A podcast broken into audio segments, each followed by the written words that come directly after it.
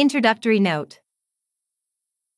Daniel Defoe, 1661–1731, was the son of a London butcher called Foe, a name which Daniel bore for more than 40 years.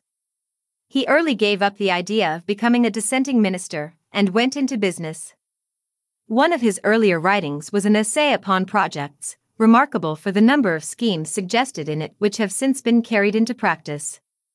He won the approval of King William by his True-born Englishman, a rough verse satire repelling the attacks on William as a foreigner.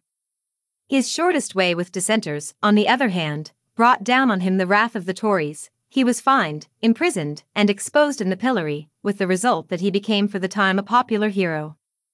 While in prison he started a newspaper, the Review, 1704–1713, which may in certain respects be regarded as a forerunner of the Tatler and Spectator.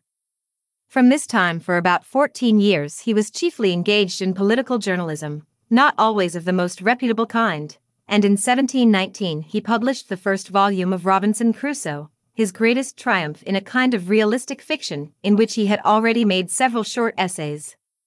This was followed by a number of novels, dealing for the most part with the lives of rogues and criminals, and including Moll Flanders, Colonel Jack, Roxana, and Captain Singleton. Notable as a especially effective example of fiction disguised as truth was his Journal of the Plague Year. In the latter part of his career, Defoe became thoroughly discredited as a politician and was regarded as a mere hireling journalist.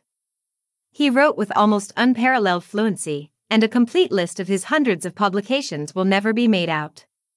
The specimen of his work given here show him writing vigorously and sincerely, and belonged to a period when he had not yet become a government tool.